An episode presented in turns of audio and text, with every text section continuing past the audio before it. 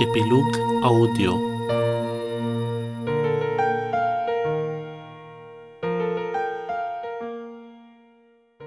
Dragi credincioși, continuăm așadar drumul nostru de pregătire pentru aceste evenimente care se apropie pătimirea, moartea și învierea lui Isus, încercând, așa cum am spus și aseară, să pregătim un context pentru aceste evenimente și să armonizăm sentimentele noastre cu evenimentele care se întâmplă. Mi-am propus să aprofundăm troparul sărbătorii Învierii Domnului, pe care îl știm cu toții. Hristos a înviat din morți, cu moartea pe moarte călcând, și celor din morminte viață dăruindu-le. În această seară o să mă opresc la această parte, ultima parte din tropar. Am făcut o inversiune. Celor din morminte viață dăruindu-le.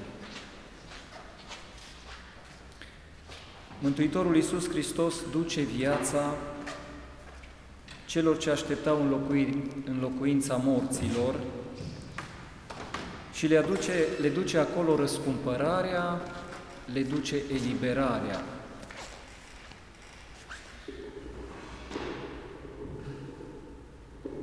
Accentul cade prin urmare pe coborârea lui Isus Hristos la iad și spre ducerea vieții acolo, asemenea unei lumini, așa cum și spunem în rânduiala utreniei învierii, veniți de luați lumină. Ce fel de lumină? Și vom vedea mai multe tipuri de iad sau mai multe fațete ale iadului pentru a ne feri de el. Mai întâi câteva lecturi biblice care pot să fie o bază pentru reflexia noastră și care ne ajută să intrăm în atmosferă. În mormântarea lui Isus, Iosif din Arimatea i-a cerut lui Pilat să-i dea trupul lui Isus. Pilat i-a permis. Atunci a venit și a luat trupul lui Isus. A venit și Nicodim, care fusese mai înainte cu el, la el noaptea, și a adus un amestec de smirnă și aloie cam la 100 de litre. Ei au luat trupul lui Isus, l-au înfășurat în giulgiuri cu uleiuri aromate, după cum este obiceiul de înmormântare la evrei. Locul unde fusese răstignit Isus era o grădină, iar în grădină era un mormânt nou, în care nu fusese pus nimeni niciodată. Așadar, pentru ziua pregătirii iudeilor, iar mormântul era aproape, l-au pus pe Isus acolo. După înmormântarea lui Isus, după ce au rostogolit piatra, o piatră mare, la intrarea mormântului, au plecat. În ziua următoare, s-au adunat arhierei și farisei la Pilat și au zis, Doamne, ne-am amintit că acel înșelător a spus, pe când încă trăia, după trei zile voi învia. Poruncește deci să fie sigilat mormântul până a treia zi. Ei s-au dus, au asigurat mormântul, sigilând împreună, sigilând împreună cu garda piatra. Am citit abreviat din Evangheliile Sfântului Matei și a Sfântului Ioan. Giulgiuri, aromate, grădină, mormânt nou, mormânt sigilat, gardă.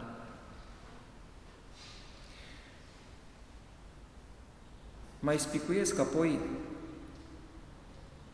din Epistola Sfântului Apostol Pavel către Efeseni un verset Hristos a coborât în locurile cele mai de jos ale pământului, Efeseni 4.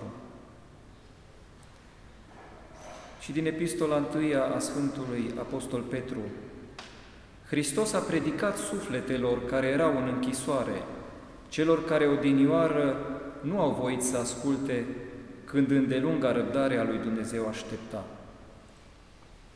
Și în sfârșit un, un verset din Evanghelia Sfântului Matei, capitolul 27. Mormintele s-au deschis și multe trupuri ale Sfinților morți au înviat și ieșind din morminte după învierea lui Isus, au venit în cetatea sfântă și s-au arătat multora. Tainic și acest verset. În continuare, o să citesc câteva referințe liturgice privitoare la tema noastră, celor din morminte viață dăruindu-le. Din troparele și imnurile pe care le voi aminti fragmentar, vom putea înțelege cât a fost de meditată această temă a coborârii lui Isus la iad. Eu am selectat doar câteva. În Sfânta și Marea Sâmbătă, prăznuim îngroparea dumnezeiască și trupească a Mântuitorului nostru Isus Hristos și coborârea în iad, prin care neamul nostru a fost chemat din stricăciune și a fost mutat la viața veșnică, precizează sinaxarul Sâmbetei Mari.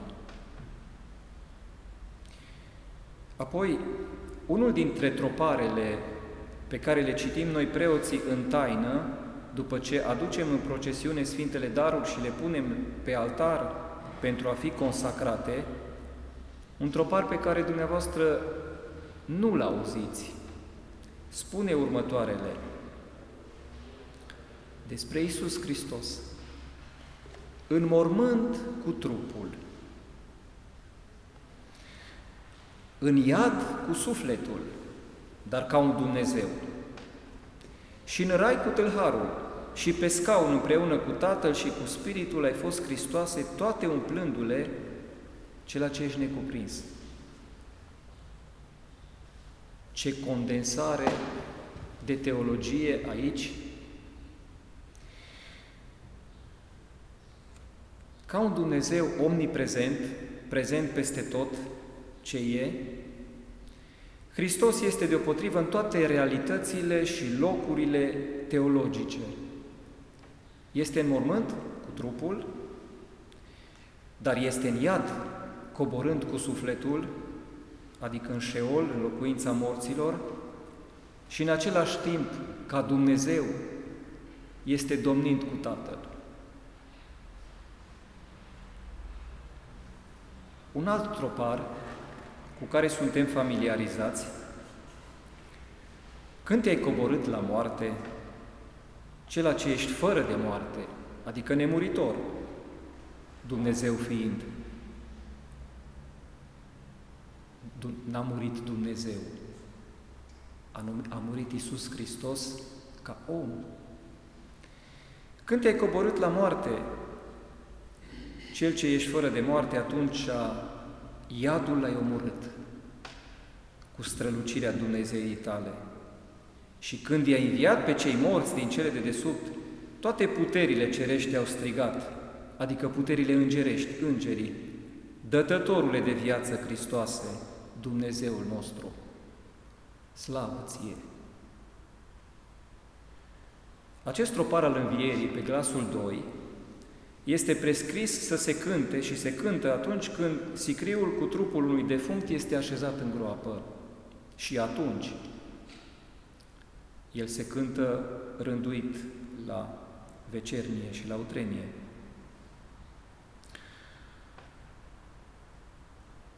Și se face legătura în acest mod. Dacă tu cobori în mormânt, tu, care ai crezut în Dumnezeu, să știi că și Hristos a coborât odată înaintea ta în mormânt.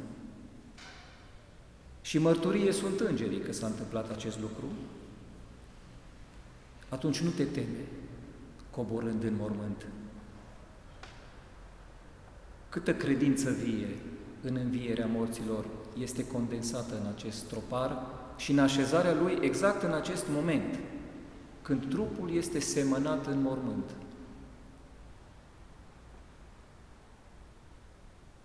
Cu strălucirea Dumnezeirii tale, i-a înviat pe cei morți, Hristoase. Și altele, o să trec mai rapid peste ele. Numai cât s-a înfipt lemnul crucii tale, Hristoase, temeliile morții s-au clătinat, Doamne, că pe care l-a înghițit cu poftă iadul, pe Adam, l-a înapoiat cu frică, arătat, tu, arătat ai nouă mântuirea ta, Sfinte, pe care te mărim, pe tine, Fiul lui Dumnezeu. Și un altul, Doamne, suindu-te pe cruce, blestemul nostru cel strămoșesc l-ai șters și coborându-te în iad, pe cei legați din viac i-ai eliberat, nestricăciune dăruind neamului omenesc. Doamne, coborârea Ta la iad înfricoșătoare a fost pentru diavol și pentru îngerii lui, că moartea călcând a treia zi a înviat, dăruind oamenilor nestricăciune. Și în sfârșit, un fragmentel din rugăciunea pe care o spunem iarăși noi preoții în taină la celebrarea Dumnezeieștii liturghia Sfântului Vasile cel Mare. Hristos, coborându-se prin cruce la iad, ca toate să se împlinească întru El, a deslegat durerile morții și înviind a treia zi și deschizând pentru tot trupul cale spre învierea din morți, pentru că nu era cu putință să fie ținut sub stricăciune stăpânul vieții, s-a făcut început al celor adormiți, cel întâi născut din morți, ca să fie El însuși începătorul a toate întru toate.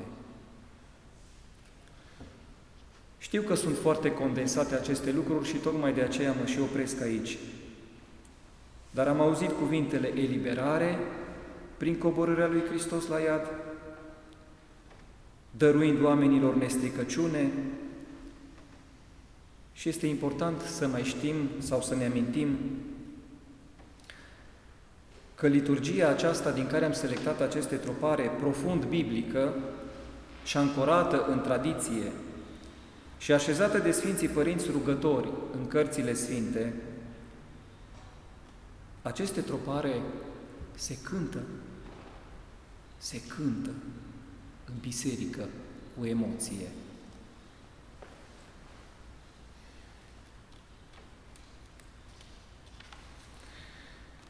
Și acum aș vrea să vedem împreună, în primul rând, mai multe dimensiuni ale realității spirituale sau stări posibile ale sufletului, ale sufletelor. E simplu și va fi ușor de înțeles. Mai multe dimensiuni și mai multe stări posibile în care este sufletul. Prima dimensiune este împărăția lui Dumnezeu, raiul sau cerul sau fericirea veșnică. Și știm că este de natură spirituală, supranaturală, imaterială, atemporală, că este casa lui Dumnezeu, că este viața lui Dumnezeu, împărăția sa. Știm că raiul este populat cu îngeri, cu ierarhii de îngeri, cu arhangheli, cu heruvimi, cu serafimi, dar este populat și cu sufletele dreptilor răscumpărați de la Adam și Eva, și Noe, și Moise, și vechii patriarhi, și Aron preotul și pleiada de preoți, și profeții, și David, și Isaia, și Ieremia, până la Ioan Botezătorul, și știm că acolo este și răufăcătorul răstignit împreună cu Isus, astăzi vei fi cu mine în rai. Prima dimensiune. A doua.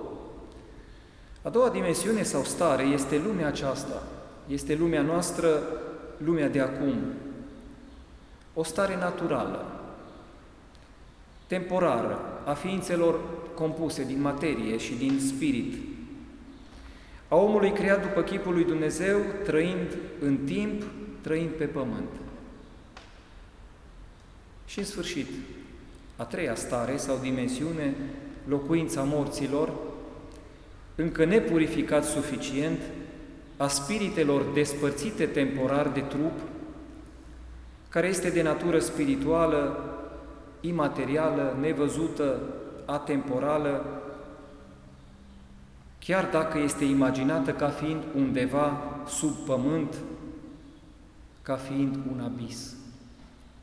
Iată, prin urmare, este important să ne reamintim și să ne fixăm în minte aceste trei dimensiuni ale realității spirituale, aceste trei posibile stări, posibile locuri ale sufletului. Cer, pământ și abis. Și aici, cu privire la ceea ce numim iad, vreau să mai fac niște distinții. Șeolul sau Hadesul este împărăția morților, așa a fost crezută și văzută. Este infernul, imaginat ca o închisoare, un loc întunecat, un loc static, aici nu se aude lauda lui Dumnezeu, locuitorii șeolului sunt uitați de Dumnezeu, din șeol Dumnezeu lipsește, fiind poate prezent doar ca o amintire, ca un vis sau poate ca un dor ce arde. Este starea, este locuința celor care sunt în, în așteptarea mântuirii, în așteptarea răscumpărării înainte de întrupare, înainte să fie, să fie avut loc mântuirea adusă de pătimirea, moartea și învierea lui Isus. Apoi, iadul veșnic. Iadul veșnic al celor despărțiți de Dumnezeu pentru totdeauna. Stare în care se găsesc demonii și oamenii damnați care l-au respins definitiv pe Dumnezeu. Și tinda iadului. Noi o numim purgator. O stare de purificare în vederea intrării în rai. Și aș mai adăuga încrezător, vorbind despre un iad din suflete și din vieți de oameni, prezent în suflete și în vieți de oameni. Un iad din fericire temporar, chinuitor, menit să fie de folos pentru a-l ajuta pe om să evite iadul veșnic. Căci dacă așa te simți, acum temporar, ce poate însemna să simți asta veșnic? Și să nu vă supărați că insist, subliniind mai multe conotații, mai multe aspecte ale acestui iad din suflete, mai multe tipuri de morminte unde este așteptată învierea și lumina învierii lui Isus. Iată-le! Iadul lumii lipsite de Dumnezeu sau oricum în care Dumnezeu nu este acceptat, slăvit. Iadul lumii dușmănoase în care Isus Hristos a intrat prin întrupare. Este dimensiunea socială, dar și temporară a iadului. Este iadul nostru, cu pandemii amestecat cu bucurii sau viceversa și câteodată îi spunem iadul lumii acesteia. Amestecat. Apoi, există și un iad înainte de iad, pentru a nu ajunge în iad. Iadul conștientizării răului, iadul înțelepțirii, al purificării în timpul vieții, este dimensiunea pedagogică a iadului. Iadul în lumea aceasta de păcat. Și aici o să enumăr mai multe aspecte. Iadul neînțelegerii sensului lucrurilor chinuitoare. Iadul neînțelegerii. Nu înțeleg. De ce? Și câte întrebări avem asemenea în viață? De ce? De ce s-a întâmplat? Iadul neînțelegerii sensului lucrurilor. Apoi iadul suferinței și al durerii. Iadul pătimirii atroce în care și Isus a fost târât. Înfiorarea din Ghețimani, cu tot ceea ce a urmat, până la ultimile ispitiri pe cruce și moarte. Iadul suferinței și iadul durerii care sapă adânc în trupuri. Și iadul fricii și al terorii, al maltratării, al violenței suferite de oameni de la oameni. Apoi iadul singurătății, al pustiului, iadul dezicerii de tine, iadul părăsirii și iadul mizeriei, al sărăciei, de unde hoția și prostituția și crima, din mizerie și sărăcie și lipsă de învățătură. Iadul desnădejdii și al disperării, tot din lipsă de sens sau iadul remușcării. De ce? De ce nu m-am oprit la timp? Iată, prin urmare, câteva aspecte din ceea ce putem numi fațete sau dimensiuni ale iadului sau, în același timp, morminte care așteaptă lumina lui Hristos cel înviat celor din morminte viață dăruindu-le. Din care morminte? Din orice fel de mormânt, sufletesc sau corporal, psihologic, din mormântul în care îți poate fi închis spiritul, din acel mormânt. În acel mormânt așteptăm lumina și din acel mormânt vrem să înviem Și acum, ce fel de viață? Celor din morminte, viață dăruindu-le. Ce fel de viață? Viață de plină, nu fragmentară. Viață de plin potrivită omului integral așa cum este el, cu așteptările lui, corp și suflet spiritual, structurat și destinat comuniunii. Cum poate fi această înviere? Învierea din iadul nostru. Și aici mi-am permis niște asocieri pentru a încerca un răspuns la ceva la care Nu avem cum să înțelegem că niciunul n-am înviat din morți. Cum poate fi învierea?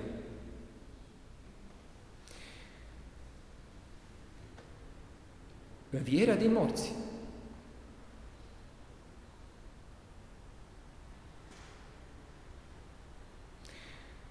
Deja prevestirea învierii Prevestirea învierii tale, înainte de moarte, este tulburătoare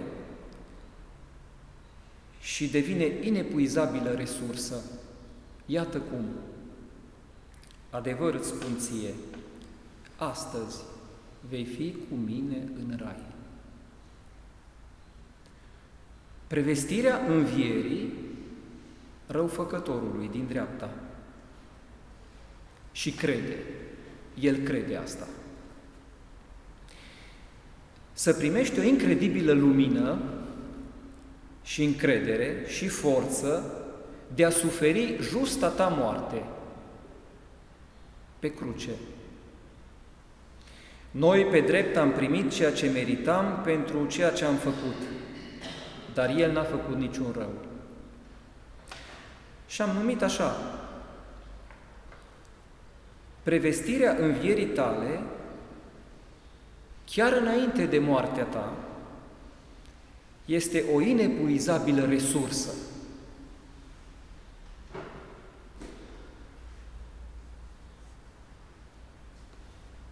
Este o inepuizabilă forță de a suferi justa ta moarte. Noi, pe drept, am primit ceea ce meritam.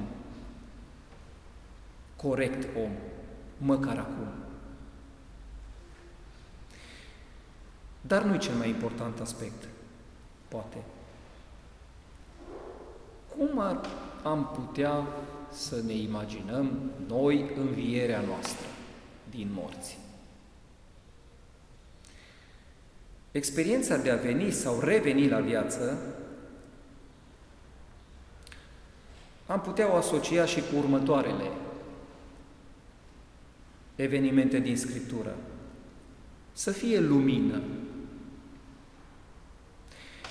Adică să vezi pentru prima dată lumina și să ți se spună aceasta se numește lumină. Să fii educat, să fii inițiat la lumină, dar nu la lumina naturală cu care noi suntem obișnuiți, ci la lumina lumii lui Dumnezeu. Când ne-am născut, nu ne-a educat nimeni. Am văzut lumina, progresiv, și am început să înțelegem și să dibuim câte ceva din lumea asta. Dar n-am fost educați. Nici n-avea cine și pe cine să ne educe atunci, mama noastră. Dar am văzut, ne-am scăldat în lumină și am văzut lumina. Și apoi ne-am bucurat de lumină. Haideți să trecem asta la nivel supranatural. Când ne vom deschide ochii sufletului. Pentru că există o altfel de lumină.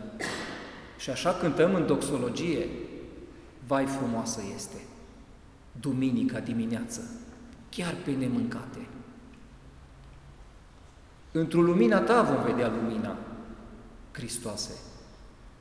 Deci e vorba de o altă lumină. Putem asocia, prin urmare, cum va fi învierea noastră după ce ochii ni s-au închis. O inițiere la lumină, la o altfel de lumină. Wow! ce e asta? Se numește lumina lui Dumnezeu. Sau să mișune apele de ființe vii și să zboare păsări deasupra pământului, pe firmamentul cerului. Fiți rodnici, înmulțiți-vă, umpleți apele mărilor și păsările să se mulțească pe pământ. O altă imagine. Să auzi zumzet și ciripit și viața fremătând în toate imaginabilele ei forme, în armonie. Să vezi atâta mișcare în jurul tău, mișcare ce te prinde în vraja ei și să fii educat și inițiat la sunet și la cântec. Dar nu la sunetele acestea, ci la altele. Să auzi lumea cerului, a împărăției lui Dumnezeu, cântecul îngerilor și al celor mântuiți. Slavă întru cele de sus lui Dumnezeu și pe pământ pace. Nu e invenție, e revelație la nașterea lui Isus. Urechi de oameni au auzit și evangeliștii le-au pus acolo. Și o altă referință. Ei cântă un cântec nou înaintea tronului. Nimeni n-a putut să învețe cântecul în afară de cei răscumpărați de pe pământ. aceștia îl urmează pe miel oriunde ar merge. O revelație a cărții Apocalipsului. Prin urmare, o inițiere la sunet, la cântec, la viața care cântă în toate formele ei posibile, dar dincolo. Și aceasta poate însemna a ne trezi la înviere. Ce-o fi însemnând pentru Adam când s-a trezit pentru prima dată în zumzetul și cântecul și mișcarea și toate formele de viață cărora le-a și dat nume. Trezit din somn. Și apoi Eva. Dar trezirea din somnul morții, nu în această dimensiune a lumii, frumoase, frumoasă, când este în armonie, ci într-o altă lume, în lumea lui Dumnezeu, unde cântă îngerii și sfinții fericiți. Și apoi, să te auzi strigat pe nume. Adam, unde ești? Unde ai fost? Unde ai stat? Unde ai zăbovit? Unde te-ai ascuns? Sau Lazar, vino afară. Să auzi acest glas și să-l recunoști. Pentru că a spus cineva, oile mele recunosc glasul meu. Să auzi acest glas, să-l recunoști și să-i te supui și să fii cucerit și să-l auzi din moarte și să nu-i reziști. Vino afară.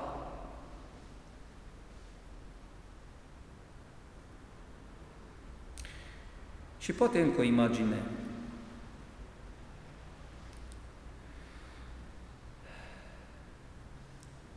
Să ți se facă o sănătoasă foame. Înviat. Dați-i să mănânce fiicei lui Iair înviată din morți. Dați-i să mănânce că e foame, e sănătoasă, a spus Isus. Să ai poftă de viață, naturală și supranaturală, de plină. Fericit este cel ce va mânca pâine în împărăția lui Dumnezeu. Ce expresie e aceasta? Scăpată de un om într-un context biblic. Să-ți fie o sănătoasă foame. Și o spune și Iisus misterios. Nu voi mai bea din acest rod al viței până în ziua în care îl voi bea nou cu voi în împărăția Tatălui meu. Desigur că o altfel de mâncare și de hrană, dar foamea noastră sănătoasă poate spune ceva despre aceasta.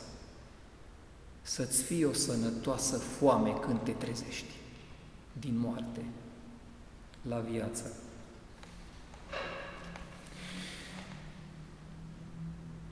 Cine ne-ar putea traduce experiența mântuirii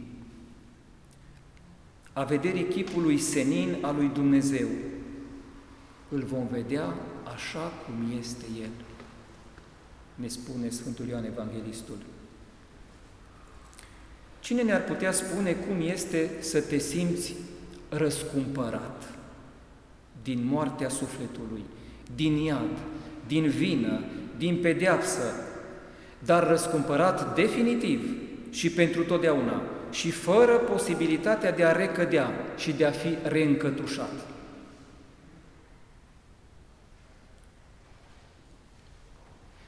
Dă-mi iarăși bucuria mântuirii tale.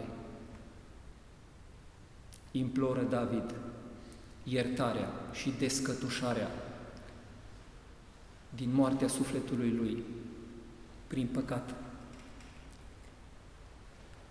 Psalmul 62 Harul tău mai scump mie decât viața.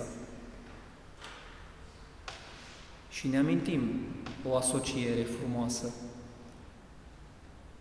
Iisus în dialog cu Samarineanca, dacă ai ști tu Harul lui Dumnezeu, dacă ai înțelege prețul Harului lui Dumnezeu, Harul tău mai scump mie decât viața. Și Psalmul 85, păzește sufletul meu, căci sunt de tot al tău, definitiv, irevocabil al tău, Dumnezeul meu. Cine ne-ar putea traduce experiența de a te vedea mântuit de dincolo?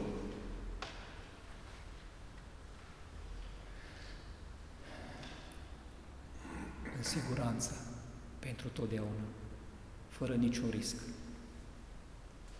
Ce explozie de fericire! Asemenea creării lumii spiritelor,